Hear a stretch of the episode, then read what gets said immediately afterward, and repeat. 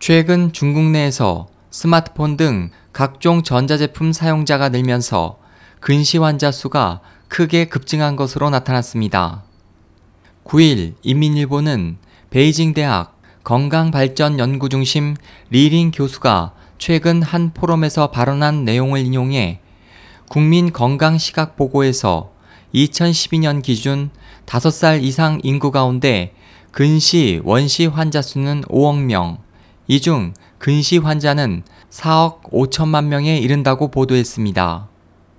리 교수는 발언에서 시력 결함으로 발생하는 사회 경제적 비용은 5,600억 위안, 약 98조 5,600억 원으로 중국 국내 총 생산 GDP의 1.1%에 이른다. 이 중 고도 근시 환자는 3천만 명, 고등학생, 대학생 가운데 근시 발병률이 70% 이상으로 세계 최고 수준이라며 매년 증가하고 있어 정책 대응이 없으면 2020년에는 환자 수가 7억 명에 달할 것으로 전망했습니다.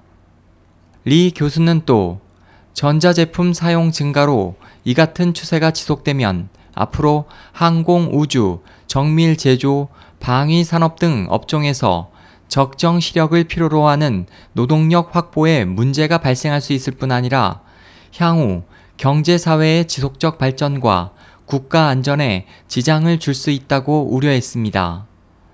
SOH 희망지성 국제방송 홍승일이었습니다.